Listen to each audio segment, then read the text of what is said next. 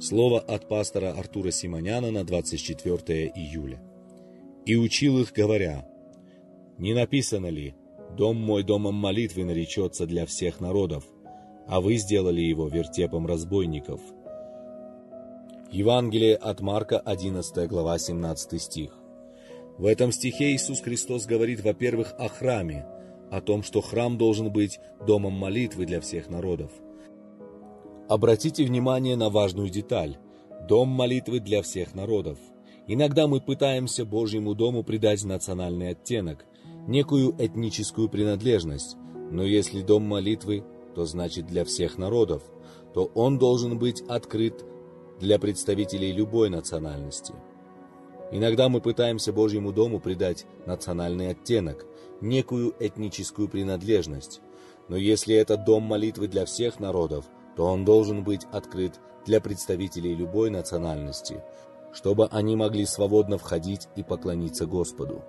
Мы можем с уверенностью сказать, что Господь не желает видеть внутри нас вертеп разбойников, где обитает грех, беззаконие, извращение, мирские желания и порочные интересы, а дом молитвы. Ведь Слово говорит, что мы храм Духа Святого, место, где обитает Дух Господень. И мы должны задаться вопросом, насколько мы представляем тела наши Господу в качестве храма и даем ли мы Ему важность в нас.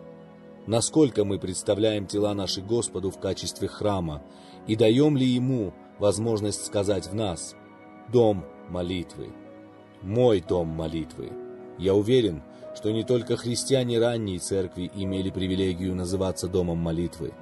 Такими должны быть христиане всех времен, особенно христиане последнего времени. Каждый из нас должен прославлять Господа в своей молитвенной жизни, во внутреннем молитвенном доме. Мы должны предоставить Господу возможность действовать через нас в этом мире. А как Бог действует в этом мире? Конечно же, посредством человека – Человек должен стать совершенным домом молитвы и храмом. Возлюбленные, давайте созидать наш внутренний мир, строить в нем дом Господень. Аминь.